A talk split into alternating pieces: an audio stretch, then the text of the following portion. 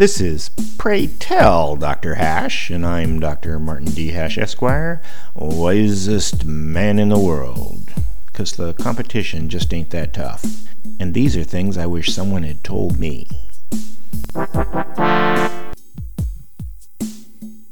Today's topic Hold the microphone. Mainstream media loses money, especially print, like newspapers and magazines.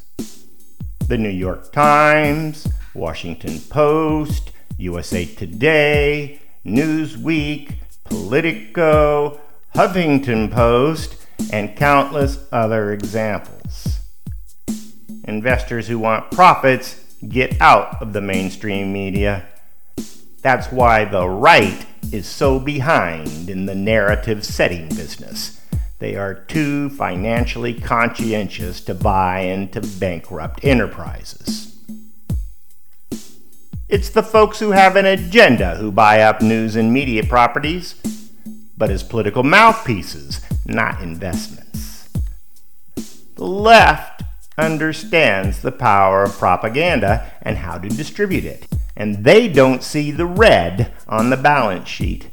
Instead, they recognize who holds the microphone controls what happens.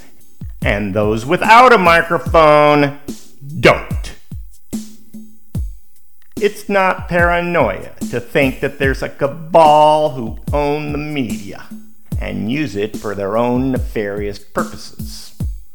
The only question is who.